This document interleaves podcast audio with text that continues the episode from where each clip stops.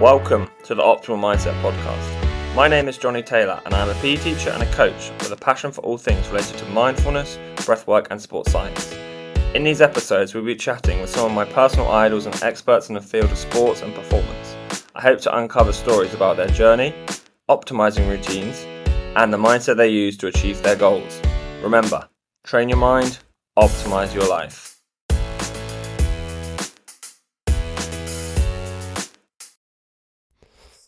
All right, welcome to episode number 5. Today's guest is David Jackson. Welcome and thanks for joining the show today, David. Thanks for having us. Glad to be here. Perfect. David is an ex-professional rugby player, a strength and conditioning coach, and he recently completed a 135-mile ultramarathon in Wales. He currently teaches breathwork to help others, and I love his goal, which is to help others to improve their lives and to reach their potential. So I'm sure we can really unpack a lot of his mindset and his journey. So I'd just like to start with a question. How did you kind of end up teaching breathwork, and a little bit about your background, obviously having achieved so much with your life?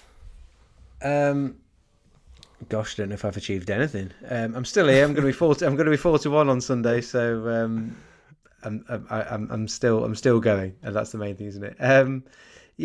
I played rugby my whole life since I was like 6 years old. I got my first concussion when I was 16 at an England trial, and unfortunately had a number of concussions throughout my rugby career.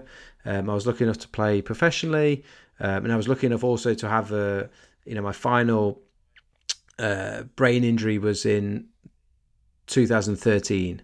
So I was 31 at the time. I had just signed a new 2-year contract, but I'd pretty much, I was entering my 13th season, so I'd had a long career, which I was very grateful for. But I'd had a series of concussions throughout my career that at the time I didn't realise that were progressively taking less to knock me out, and the symptoms lasting for longer and being worse, because ultimately, even though you thought you had recovered because your symptoms had, you'd had headaches for a week and then they've resided, and it's like you feel like you're back to normal.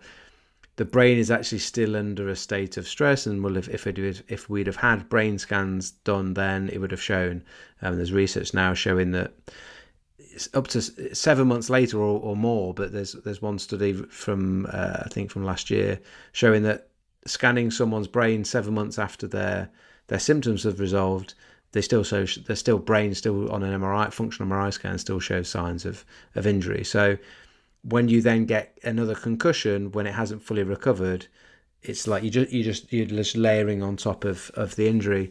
I had a seizure on the training field.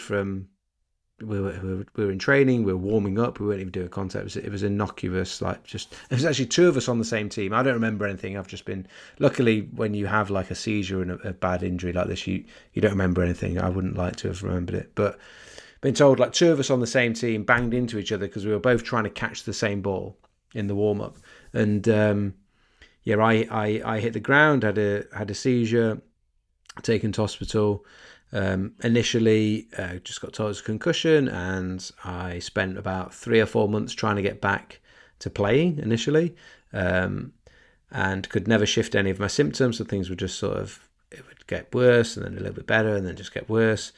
And eventually it was like the Christmas, so it was maybe like 5 months afterwards, had an MRI scan that showed a scar on the brain from a small bleed I'd have had that was a sign from, or the seizure was a sign of a bleed, so the specialist told me. So there was some, I'm not necessarily like bitter, but it could have been dealt with better. If I'd seen that specialist straight away, she could have told me stuff immediately. But that's just the way things work, which is fine. I've, since 10 years later now, had a follow-up brain scan that shows that scar is healed, which is completely out of the norm from other people that I've spoken to, that that, you know, that there's a big problem with contact sports, and particularly in rugby, with people having, you know, early onset of dementia and a lot of cognitive decline, which there's research now shows that after just 2 concussions in your lifetime, there can be some severe cognitive decline. And one of the things that has been known in the literature since the 1960s, and I've just been taking a deep dive into this myself recently to try and unpick it, because it's clearly helped me and my brain like recover, and actually the tissue recover, just to be able to see it on a scan, as well as me feeling like back to normal. That back in the 60s, there's some papers that are quoted as saying after a brain injury, someone's respiratory rate will have been altered, so it'll be faster as part of the injury, as part of the trauma or the stress of the impact.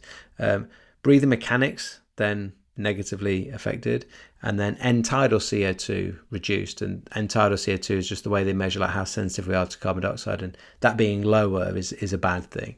Carbon dioxide is a vasodilator, and it's the catalyst that allows oxygen to be released from red blood cells and helps oxygen pass the blood-brain barrier. So when CO2 is very low within the body, you're going to have a faster breathing rate, you're going to have poorer mechanics, and you're going to stay in that state of poor breathing, which reducing our CO2 levels potentially even further. But those low levels of CO2 are going to restrict blood flow to the brain and reduce or affect or limit oxygen supply to the brain. So hence why 7 months later, or as I was like 4 years later, still breathing poorly, and the brain not recovering. And in order for the brain to recover, we need to get blood and oxygen there. But you can't get blood and oxygen there effectively when you've got poor breathing, because it's going to keep your levels of CO2 low. So the key parameter that I've worked on from the great work that Patrick McKeown from the Oxygen Advantage has done, and he's who taught me, is to restore and rebalance and recalibrate my brain's relationship with carbon dioxide, so I can improve my tolerance of carbon dioxide, which will then improve cerebral blood flow and help deliver oxygen to the brain so that it can recover. And there's also within that, as you're working on your breathing, you'll also be working on down regulating that dysfunctional or affected nervous system, let's say, rather than just dysfunctional. Yeah, the nervous system will have been affected, and the breathing is another piece of the puzzle that works on that. It's going to work on that at the same time. So that was my sort of way into it. I had the injury in 2013, and it probably wasn't until 2017 that they even came on the map. Like I say, 4 years before I'd even looked at whether breathing was something that I needed to look at and do. But when I did and opened Pandora's box, it was like, okay, wow, this is like a lot of super interesting stuff that you just take for just not realizing, like, it's not all about oxygen, it's more about CO2 than anything else. And some really eye-opening things like that like, okay, like, oof, this is interesting. I've got like a scientific background myself, like a science degree, and when you play rugby, you don't really do a lot of study and that sort of stuff. So I really enjoyed going back into delving into some of the chemistry and the biology of what was going on. So I enjoyed that side of it, but it was something I needed to do to help like my brain and my brain recovery, but also like protect my brain from potential cognitive decline in the future, which still may happen. Like, I've had way more than the 3 that might be what causes issues, but as it stands, it's being a good tool to help regulate my nervous system and allow my brain to have recovered. So I mean, we'll kind of dive deeper into this later on, but thanks for kind of giving that information. But when you initially kind of had the seizure and you had what did you know about breathing? Was it something that was known that breathing was going to help with this, or is it just kind of? We didn't even know that there was a cumulative build-up of consecutive concussions. We literally, it's in back, like, and not that there wasn't studies out there, but just I went to, when I saw the neuro specialist at the Christmas time, that she was the one that gave me my results from my MRI scan, she immediately said, just from looking at my, on the computer, my history of how many times I've been into hospital, admitted to hospital for concussions and head injuries, she was like, wow, you've been busy. Clearly, there's a cumulative build-up. And we were like, I was there with my physio, and we were like, so come again, what do you mean by that? Like, there's this, and it then sounds obvious. You think, well, any other injury would, if someone's had a, say, done their ACL, and they've had a knee op, like the chances of them having problems with that knee again are highly likely because they've already injured it. So it's a bit silly that we didn't even really think about it or contemplate it, but we don't, because we can't see the brain and we can't see the injury that's going on. It's not as easy for us to appreciate its injury and how to sort of deal with it. It's the easy one to get left under the market. Like I had got knocked out twice in one game, which is a really bad thing to happen. The second time, I broke my cheek and jawbone in three places. And I've still got a displaced eye socket here. So it broke in three places. Apparently, like when you get hit there, it's quite common for there to be a fracture in these three places, this like triangular. Had an operation to have my that cheekbone reset. Was supposed to have a plate put in, but it was actually fine. I didn't need the plate in the end, which was luckily good, because if I'd had the metal plate put in, I wouldn't have been able to have an MRI scan all these years later that I needed to diagnose my brain injury. So that was actually really an answer to prayer, really. But yeah, I got treated for a broken eye socket and cheekbone. It won't even be on my record that I had two concussions in that game. And it won't even be on my record that I had one. That even the one won't even be. Even the one with the, it was like, my record will say broken cheekbone, had the operation to have it reset, done. Because they can see that my face was like caved in, and they can go in and they can do something about it. They don't assess brain injuries. And all the research that we can see there now, and this isn't like there's new stuff, because there's always new research, but there's research that goes back 60 years that I've uncovered. I've got blogs and some podcasts on my website probreathwork.com, like detailing it. If people are interested, like email me, I'll happily send you all the stuff. It's there in black and white, and one of the things that we can do is we can assess someone's breathing, and we can assess someone's heart rate variability. Breathing and heart rate variability go hand in hand to tell us about the nervous system. And they will soon tell you whether someone's had a brain injury or not, or whether they've had a concussion, or whether their brain is affected from the impact of the injury and when it has recovered. And it's also retraining and using the breathing techniques from the Oxygen Advantage, tailored specifically for people with that are very sensitive because of the concussion, is the simplest and most usable thing you can do to help recover from a brain injury. Because what can you do after you've had a brain injury, like a bad one like I had? What can you do? Nothing. Literally nothing. You can sleep, and you'll sleep a lot because your body's really fatigued. You can't look at light. Like, you should probably do some vestibular system work, but that requires you doing eye drills. You can't do eye drills, you'll get a headache. You can't do balance drills, you'll get a headache, or whatever else your symptoms are. So you can't really do anything. The people caring and looking after you say that you can't do anything. You have very little hope, because your questions are like, how do I get better? Well, you just need to rest.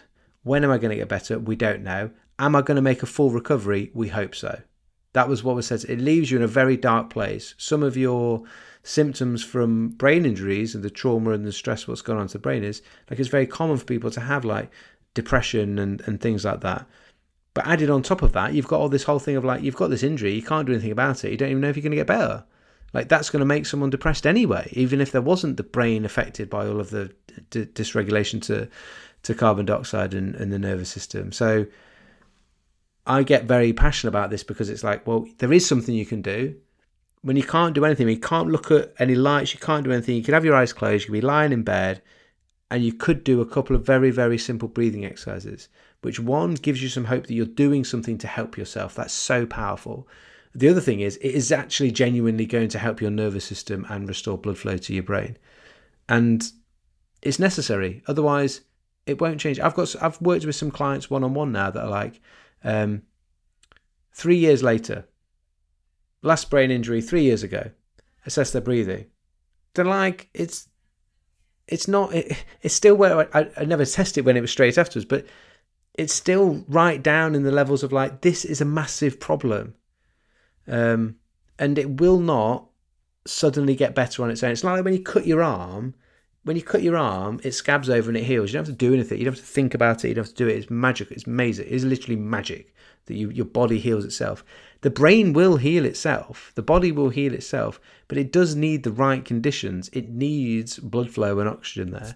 And the breathing will not normalize itself on its own. But the nice thing about breathing is it's part of the autonomic functioning of the body, but it has this arm to it where, or this element to it where you can choose to do something with it and to train it. It has this conscious part of it, and that's where the magic happens. Oh, amazing. Well, I mean to you it sounds like a testament to someone that's kind of overcome adversity and overcome challenge. So it's amazing that you're so passionate about something, and the fact that you've kind of found this area. So that's awesome, man. So this podcast is kind of about what is an optimal mindset and how can we develop an optimal mindset. So if I was to ask you, what would be your definition of an optimal mindset? I was thinking about this. Like, have you come across Carol Dweck's work? Like growth mindset? Growth mindset, yeah. Like being open to change. I think even being, I was lucky because I had it this morning. Like it was nothing in particular, just I think the sun wasn't even shining, in fact. But it was one of those mornings where I was just like, just happy to be alive for life. And it was like having that awe about like how amazing life actually is, that like literally we're here. That for me, when I'm in that place, like you feel like you can do anything. There's some other stuff around mindset that I think will come out when we talk a bit about the ultramarathon experience that I had last year, yeah. Where I learned some interesting stuff about mindset there that is potentially countercultural, but certainly counter to what I would have previously thought. Perfect. I like it. So I like the fact that you kind of dived into just being happy where you are, right? It's almost like very meditative or very zen, just kind of enjoying all the moments that we have and being very present with where you are, right? Okay, so let's dive into the ultra marathon. So firstly, what an amazing achievement. 135 miles. You weren't there. If you'd have seen it, you'd be like, gosh, that wasn't amazing. Like I wasn't amazing, but yeah. You're here to do it. So it was the Ring of Fire marathon ultramarathon in Wales. So what kind of, I mean, just tell me all about it, but how was it? What was kind of the physical and the mental challenges that you faced during the race? I'm not like built like a long distance runner, and I'm not a long distance runner. I was enjoying doing some running to help as part of like working on my breathing. I'd always wanted to do a marathon for whatever reason. I can't even say why. But when I played rugby, you weren't allowed to sort of do any other sports because it would just, going off and running a marathon in the off season would not be great for your body for the sport that you're playing. And we didn't do long distance running. It's not that type of training. So it's definitely takes me out of my comfort zone. But I enjoyed the process of basically using running as a way to work on my breathing. And I was finding that actually the better I got at breathing, and that was like in and out through the nose and connecting with my diaphragm and having the proper rib articulation. Basically, when I was breathing well and able to regulate my respiratory rate through nasal breathing, I didn't feel like I was getting quite anywhere near as tired like running. And then you felt like you get to this point where you feel like you could run forever, but you can't because like other stuff starts hurting. So it's not like it's not your breathing that then becomes the problem. It's like your joints and what have you. Anyways, I did my first marathon, and I was a bit of a mess after my first marathon for like a day. And I remember thinking like, people go and like run another marathon like the next day, don't they? Like these crazy things you hear about. And I was like, I didn't have any desire to do another marathon, but just try and run it faster. But I was like, I don't know why. I just like the idea of like, I wanted to do a multi-day event. The Ring of Fire is running around Anglesey in North Wales, so little island top of North Wales. 135 miles, he said, 216 kilometres in new money, over 3 days. And the challenge with it is how they squeeze it. Like, they've made it hard. So you start at 1 p.m. on Friday. Cut-off time is 10 p.m. to run 58k or something, 35 miles. So like a marathon and a half or something. Then day two, you start at 6 a.m. and finish at midnight is your cut-off at the very end. So that's an 18-hour day. I took 17 hours, 45 minutes. Like, wow. Not nice. The guy that was the winner, let's say, I don't know if there are any winners in these things, he was like 5 hours ahead. So when I came in 4:45, he'd already been to the pub and had whatever and done the joint. He'd finished at 6 o'clock in the evening or whatever it was. And then you start again 6 a.m. Sunday morning and finish at 3 p.m. on the Sunday. So it's like been really condensed and squeezed. And there's certain things that I didn't really appreciate or understand. I'd not done a multi-day event before. I'd done one thing. I'd done a 30 miler, which then had a 10k the next day, which wasn't enough in hindsight. Wasn't enough to actually get yourself really ready and prepared for it. But anyway, I didn't appreciate that, like, you do the math on that and you go like, okay, finish at 10 and you get up at 6. That's not that bad, because you're like, there's 8 hours there. You're like, it's not that bad. But what you don't realise is you finish at 10. Well, I actually finished at 9:30. I came in on the first day. I came in half an hour before the end. But I was hoping to come in at about 8:30, 9 at a push. Like, the first day was harder than I was expecting. And bearing in mind, I'd done a reasonable amount of that first day on a few recce's. Like, my sister lives in Anglesey, my mum and dad are from Bangor. It's like quite a special place for our family. So I knew it well and had done some recce's there. So after finishing that first day, I was like it was a bit harder than I was expecting. So that's already making you feel like, okay, I've got no idea what day two is going to be like. Day two was 112 kilometres. I was like, I do not know what that is going to be like. I think it's 67 miles. It's what's that like? Is it nearly 3 marathons or 2.5 marathons? Something bonkers. And I was like, I don't know what that's going to be like. And then now you're already starting to get a bit nervous, because you're like, I feel worse than I thought I was going to feel before we've even gone to sleep. And then I really benefit from like an ice bath. So it was like, by the time you've got in the car and then driven half an hour back to base camp, which is my sister's house, and then have an ice bath and have something to eat. You need to fuel because you're getting up then the next day, and it's like 11:30, trying to get into bed, lying there at midnight, just like, cannot sleep. I think I fell asleep like 2 or 3 times for about 10 minutes. My system was just so like upregulated. And then you started at 6, but you had to be at the place for like, I think the registration was at 5, race briefing at 5:30. So we had to leave at 4:30. So the alarm's going off at 4. So then actually you're going like, I've got a 12 till 4 window actually where I'm sleeping, but slept for maybe 20 minutes. So then you've got the piece of like no sleep in there, which I wasn't practiced in or prepared for, because I didn't think that was necessarily going to be the case. And then I've given you those cut-off times for the whole day, but there was a checkpoint for safety reasons as much as anything probably. There was a checkpoint roughly every 2-ish hours. Was that with like did that have like a time limit that you had to reach? Yep. Like a certain time limit that you needed to reach each checkpoint? Yeah. So Day one, I wasn't in a danger of missing a checkpoint. But day two, literally from after the first checkpoint flight, after that, it was literally like squeaky bum time, constantly coming into... Because you've done all this practice, all this training, and it's like... You did timed out like early doors on day two, and it was like...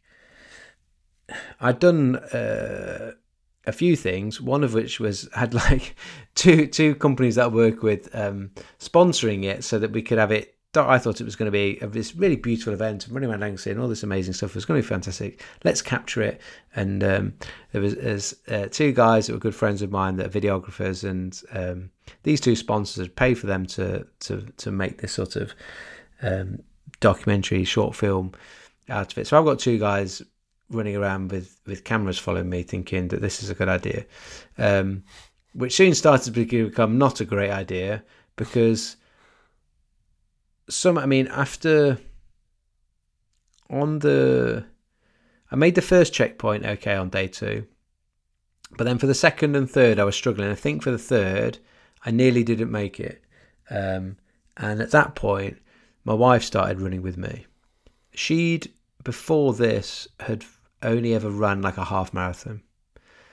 She started running with me and feeding me food and whatever, and then literally didn't leave me until we crossed the finish line on the third day.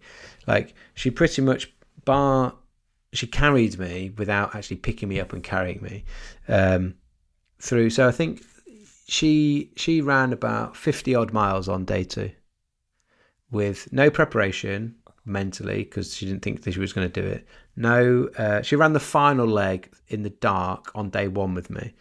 But yeah, ran about 50 miles on. I maybe did probably 55. Probably did about 12 miles on my own at the beginning, and then she probably ran 55 miles on me on day two, having only ever run a half marathon, which is like 13. I don't know how. That's amazing. I don't know how she did it. She was also navigating.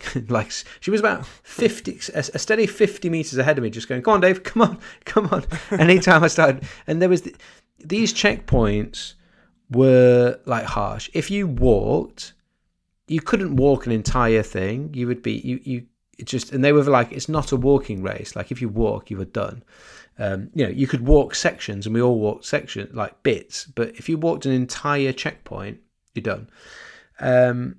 So we got through to the end day, come in like constant. I remember getting to that penultimate checkpoint and being like, okay, I think I got to about the middle of that day too. And I finally like relaxed when it was like, okay, we've nearly missed the first, say, 4 checkpoints, nearly missed them. But it was like, we did make them.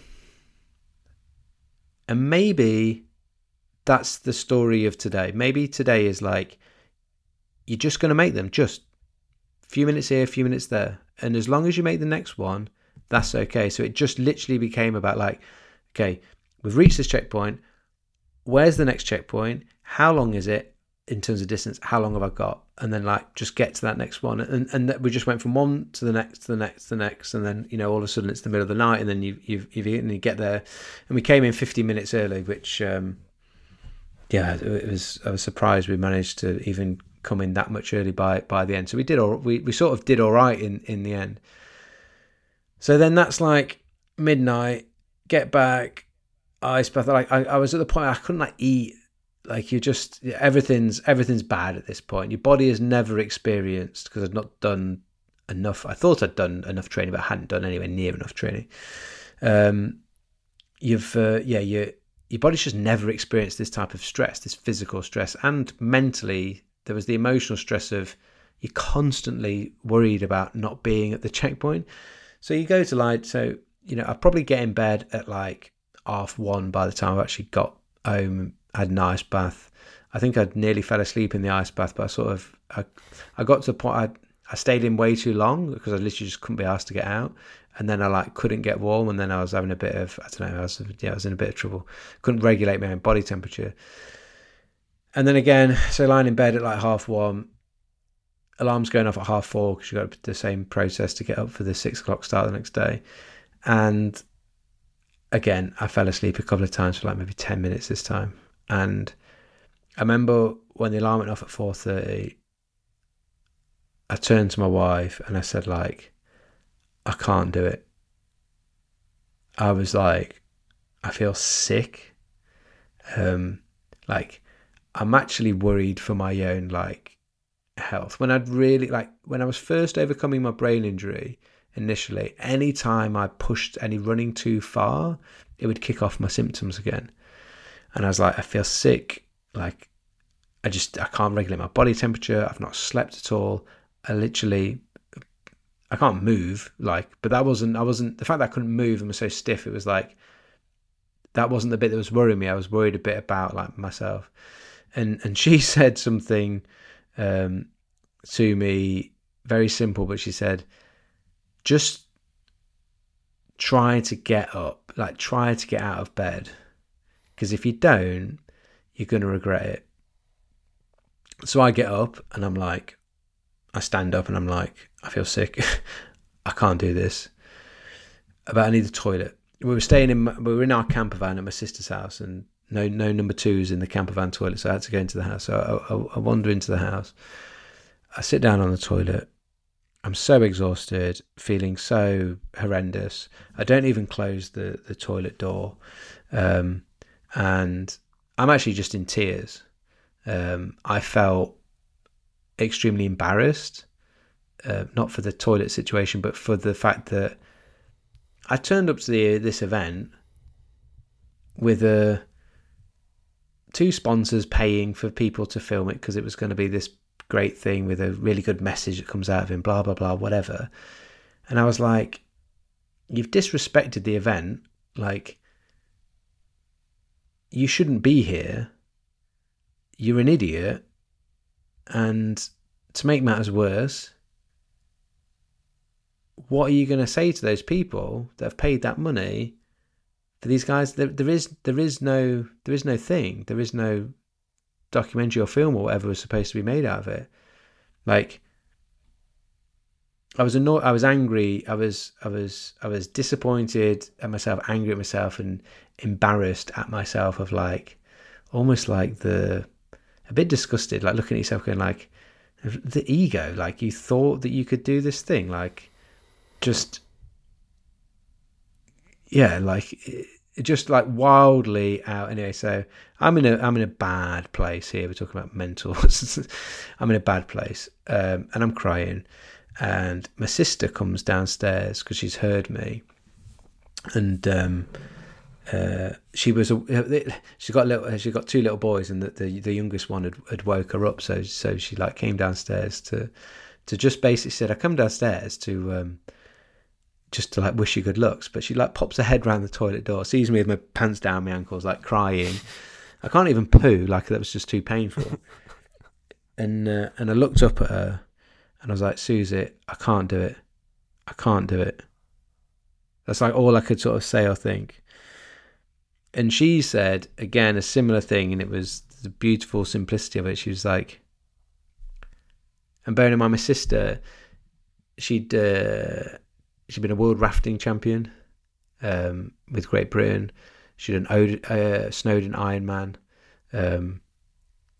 She knows how to put it in and what these things take.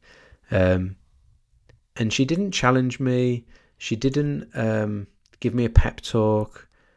She just said, just try and get in the car. That's the first step. And I was like, okay. I was sobbing a bit. I'm okay. Like, I'll try and get in the car. Because I felt like I could do that. I could try to get in the car. That didn't mean I was going to start the race. But I'll try to get in the car. So, I mean, I was then just, like, trying to get into the car, and, like, I didn't even bring my bag. Right, my wife and my sister-in-law got all the stuff together. Sister-in-law drove us, Sarah drove us to the start line. I remember, like, I couldn't even put my left shoe on because I kicked a stone on the first, a big rock on the first day, and my foot was all swollen. So I was like, yeah, got out of the car and like sort of waddled into the start line, and the camera guys are there, and it's called Between Breaths is the film. It's on YouTube, so people can see this part of it. Well, they can see any part of it, but it's captured on it that you see me, and I'm like limping in, and I guess I was like, at that point, probably a little bit like, well, okay, I've made it here. I have actually managed to get here. But then it got worse, because I'm like, I just need to sit. I can barely stand up. So I was like, found a chair in the corner to sit down. And I'm like looking up like this at everyone. And everyone's else is all right. Like they stood up chatting and having a bit of a laugh and a giggle. And I'm looking at everyone going like, what is the matter with you? And like, I thought before I saw them, when I was in the toilet on my own, I was thinking like, I don't deserve to be here. And then when I was there, I just started crying again. I'm just like sat in a corner of a chair, just crying. And I'm just like, I'm just hating on myself even more at this point. Like I felt like the state I was in, I couldn't hide it. Everyone could see it. It was like, by being so underprepared and so out of my depth, it was disrespectful to everyone else there that had done the work and had got themselves into a place where they could. So anyway, like the guys doing the talk, by this point, 50% from day one, 50% of people had dropped out. So we were down in half. And he said, statistically speaking, if you've made it to the start of day 3, you're going to finish. And because basically, if you do make it to the end of day 2, you've got a good chance. Most people. So I think 50. Yes, there was 112 people. 56 people started day 3, and 53 people finished. So only 3 people dropped out. And if you were looking around that room and going, knowing that 3 people aren't going to make this, and go, who is it? Pick them out. Everyone would have gone, well, him, as in pointing at me like him, the guy in the corner crying, he ain't going to make it. And then for the other 2, you'd be like, it'd be quite difficult to tell because everyone sort of seemed all right, if you know what I mean. But I waddled out of the door. You see this on the video. I waddle out the door, hobbling. Wife's there.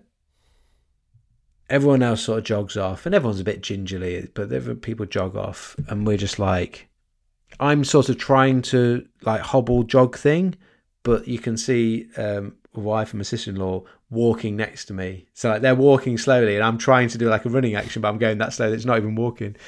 And I'm sort of like mentally just trying to be like, okay, so we're moving. I'm not going to make the first checkpoint. So fine. I'll just walk the rest of it.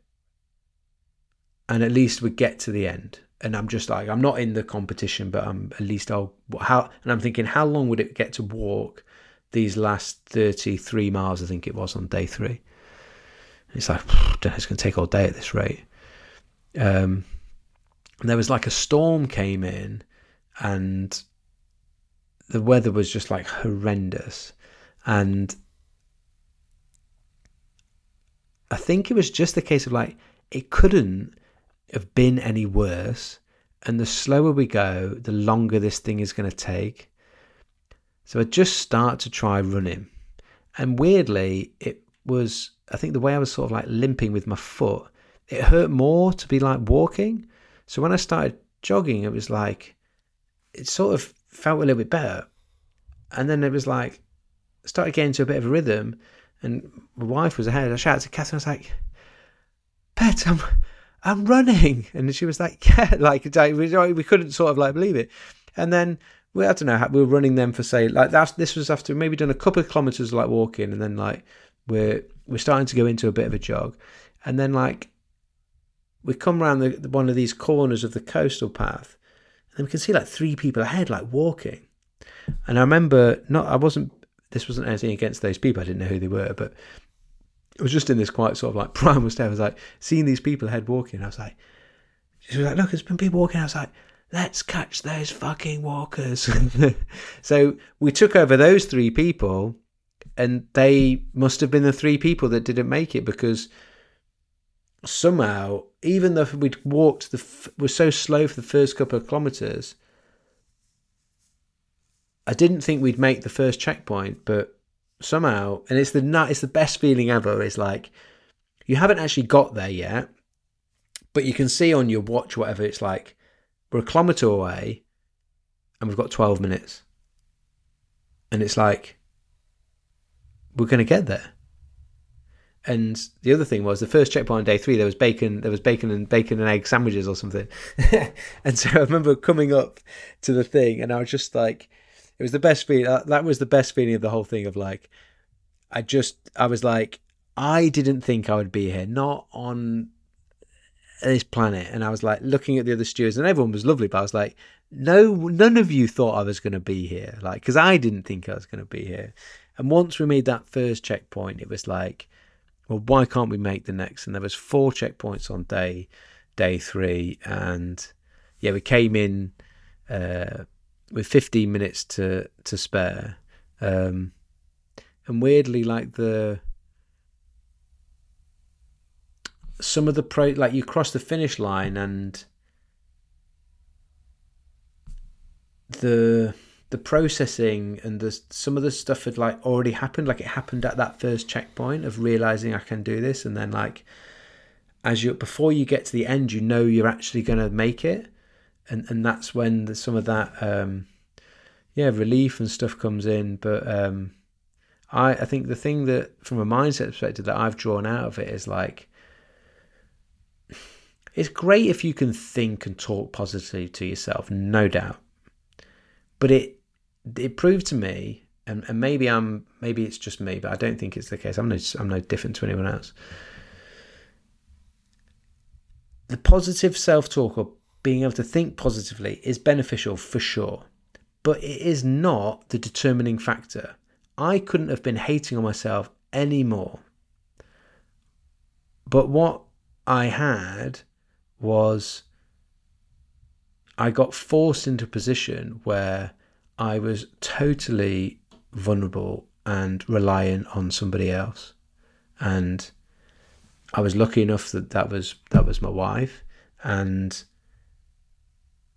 she was there, and she carried me through. And that there was strength in that vulnerability. I was happy too, but it happened, and it was forced into that place of like, I cannot do this on my own, and I don't even think that I can do it.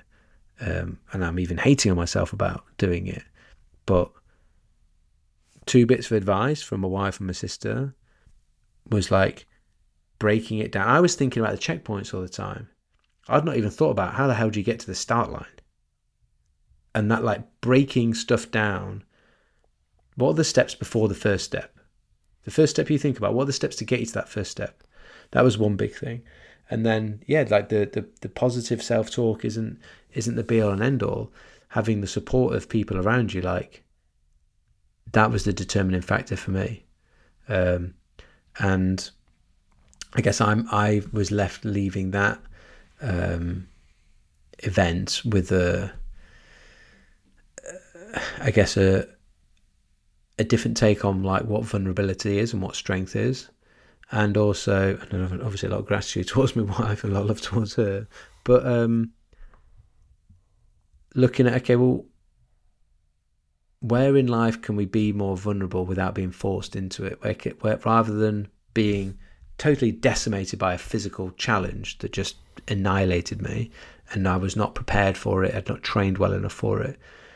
Rather than having to go through that, which is very physically painful, where can I choose to be vulnerable and let someone else help me, show me my strength? And they were the big learning points from me, which, you know, you talk about mental resilience or strength or whatever the word you want to put after that mental piece. It was all mental. That's so interesting, because I think there's not a stigma, but when you think about, you know, mental, it's, you know, it's often like toughness or like discipline, or, you know, this idea. But vulnerability is something that it almost makes you sound weak, right? But in other words, it's almost the opposite. Yeah, look, the mental toughness is great when you're like in a position where you can be tough. But what about where that situation is beyond your toughness? That's where I was at. It was like, I haven't got this. So you're forced into it. It's a beautiful place to go. But I think what's even better is like, and I haven't worked out this, but like, how do you just choose that, and how do you be just open to that without the physical stress of basically signing up to a some sort of events that you're not good enough for, and then finding out that you're not good enough, and then you'll go. I mean, I know that that's a formula that works, but it's potentially not good for your health. Well, when you find out, you'll have to let me know when you find out how to get to that place. I mean, I'm just super grateful that you kind of shared your journey and such a, you know, we had such a long conversation about it, you know, vulnerability and yeah, thanks so much for sharing. Let's kind of head towards the end of this discussion. Yeah. Do you have any favorite books that change your perception on life, or that change the way that you think? Like, do you have any favorite books, or maybe any resources or things that you've come across where you're like, wow, that has shifted my life or shifted my perception? Yeah, loads.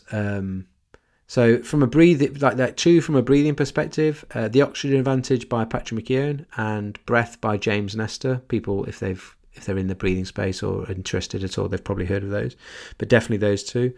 The Power of Now by Eckhart Tolle. That's like mega. I mean, that blows your mind a little bit. You've got to be open to a bit of stuff from bit outside of your comfort zone, but like, I would encourage people to be open to that. Those definitely. I'm sure I'll some others might spring to mind as I go. I've actually, like, for someone that I was terrible at English at school, like scraped a C, but found out that actually, I'm potentially dyslexic. But when I find something that I'm interested in, I love reading. But I just never had anything that I was interested in to read it when I was at school, and not good at it. It's hard to do something when you're not good at it. I wasn't good at reading and writing and spelling and stuff. But then I didn't do it much. But then how are you going to get any better at it? So by not feeling like you're good at reading, you then don't read, but then it doesn't help you get any better at it. But yeah, finding stuff that I was interested in, for sure. Yeah, it's almost like a self-fulfilling prophecy, right? Like, once you think that you're not good at something, then you don't do it, and then you don't do it because you think that you're not good at it, right? And it just goes round in circles. I kind of feel like we've kind of dived into your journey, and we've talked about you know, going from your rugby career through the ultra race. But if you could give like 3 actionable steps, maybe, that people could do it could be to do with their breathing, it could be to do with their mindset, but 3 things that, you know, the audience could do at home to help optimize their performance or develop a more optimal mindset, what would those 3 things be? Well, definitely one would be to generally shut your mouth and breathe through in and out through your nose. It is the breathing organ, your nose, like it's how you're supposed to breathe. Your brain wave function is different when you're nasal breathing to where your mouth breathing. Your nervous system is going to be acting differently. And so your mindset is going to be different, and it will be part of a piece that will help you improve your body's relationship with carbon dioxide that I mentioned, that influences the way you think and the way your mindset is, and how you manage stress and anxiety. There's a direct link between CO2 and anxiety. So yeah, nasal breathing in and out as much as you can. Try and create that as a habit. That, for some people, alone on its own is life changing. And yeah, try to from the mindset perspective, like drawing upon what I said there with like the strength in vulnerability. Try to find ways, or just open our mind up to find ways, or think about ways that I could potentially open myself up to being vulnerable, to not having all the answers, to not being the strong or tough one, but surround yourself with people that that you can journey with on that. because life and struggles and challenges and building our resilience or building our mindset is, life is not meant to be done alone. So the idea that like, I'm going to do it, I'm going to be strong, I'm going to be the tough one, like it's a mirage. It doesn't exist. Because what about when you aren't, like I said, what about when you aren't tough enough? Where are you going to go then? I'm just, the answer to that is like, I'm just going to get tougher. No, because what about when you get to the point where you haven't, it outmatches your toughness? So yeah, and you mentioned earlier, right at the beginning, just you sort of used the word meditate, almost like just be like meditate. Like this, the one thing I've found most difficult when I was working on my breathing was to like just sit still and just breathe, to calm the racing mind and feeling very what's the right word, unproductive. It was like doing nothing is very unproductive, if that's the right word. I told you I wasn't good at English. And it's like there's a cultural thing where doing is seen to be like productive. We feel better when we do things. We put our sort of purpose in like being productive and being or our value in that, and like we're missing out on our value in being who we are and like what is that. And I would encourage people that like trying to be still, and whether that you call that meditating or whether you think about however you want to think about it, is particularly if you find it challenging, it might be the best thing you ever do. It's going to feel horrendous at first because you're like, I can't sit still, I can't like not think. And it's not necessarily that you're trying not to think, but just like just to be, whatever that means to you. Like, I'm not here to tell anyone what that is, like, but I would encourage you to explore it, because it sounds the weirdest thing. If I'd have heard myself say this 10 years ago when I've just finished playing rugby, saying, I'm going to give some advice on a podcast to people to like just do nothing and just sit still, like just to be, I'd be like, what is that bloke talking about? Like, he's off his rocker. Like, what does that mean? And I think that's the journey that we sort of go on. But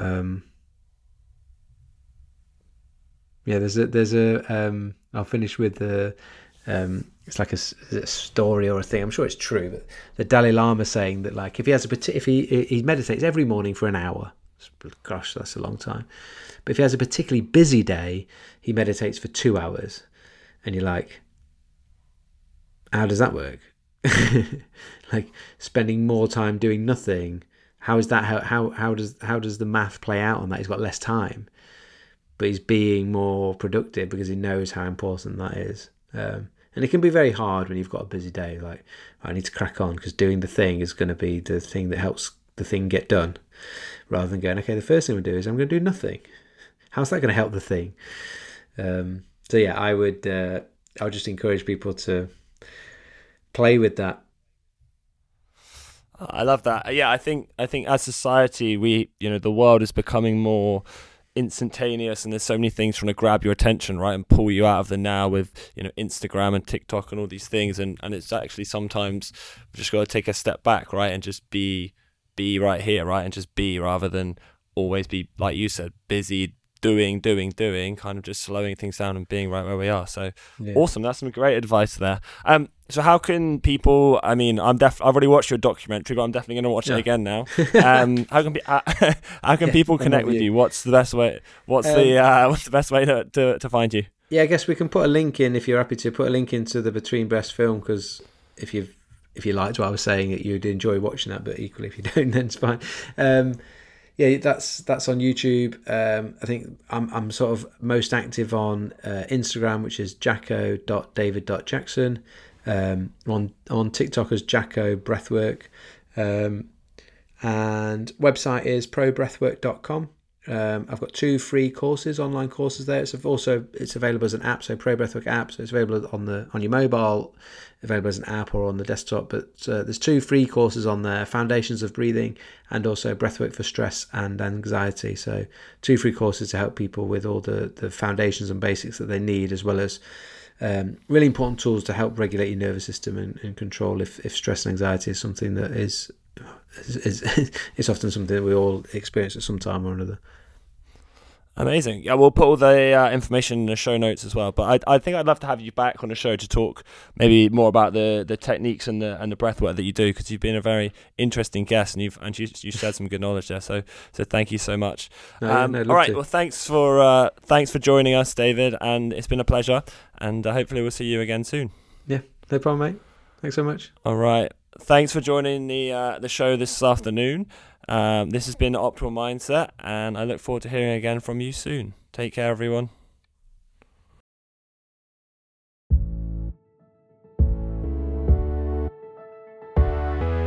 Thank you so much for tuning into the Optimal Mindset podcast today. We are available on SoundCloud and on Spotify. I've included all my information in the show notes for those who wish to find out more about our guests and upcoming episodes. Remember, train your mind, optimize your life.